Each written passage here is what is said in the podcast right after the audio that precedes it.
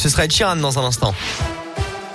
Et prudence dans l'un à cause des fortes précipitations. Trois départementales sont fermées à la circulation, la RD 37, 105 et la 83. À la une, c'était attendu, c'est désormais confirmé. Les discothèques ne rouvriront pas le 6 janvier prochain. Le ministre délégué au tourisme Jean-Baptiste Lemoyne l'a annoncé ce matin. Les boîtes de nuit resteront porte close pour au moins trois semaines supplémentaires. Et puis autre annonce du jour, elle concerne les universités. Les examens sont maintenus en présentiel, a précisé Frédéric Vidal, ministre de l'enseignement supérieur. De nombreux étudiants doivent en effet passer des partiels à la rentrée. Ils sont désormais fixés. Des reports pourront toutefois être envisagés, mais au cas par cas seulement, indiqué le ministère qui précise que 30% des étudiants ont reçu trois doses de vaccin. Attention à la fiabilité des tests antigéniques. Les autorités américaines avertissent sur le manque de sensibilité de ces tests face aux variants Omicron. En cas de symptômes et malgré un test négatif, il convient de se faire confirmer le résultat par un PCR. Les résultats sont plus longs à obtenir mais plus fiables d'après l'Agence américaine des médicaments.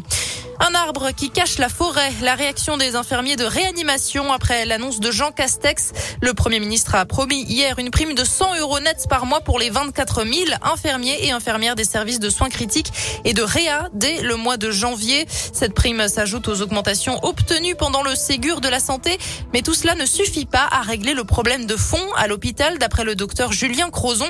Il est anesthésiste réanimateur à l'hôpital Édouard Herriot de Lyon. Il est aussi trésorier du syndicat national des praticiens hospitalier. Selon lui, les carrières dans ce secteur sont trop mal payées et mal reconnues pour être attractives.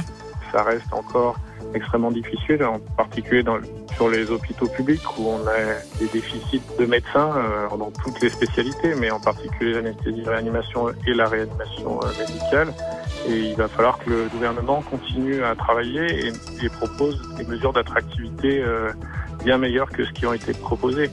Là, par exemple, dans le département d'anesthésie et réanimation de l'hôpital Édouard on est en déficit de 10 médecins. Donc, euh, si on n'arrive pas à recruter des gens et si la carrière hospitalière n'est pas plus attractive, ben, on n'arrivera pas à faire tourner tous les services et à, à pouvoir tous les postes.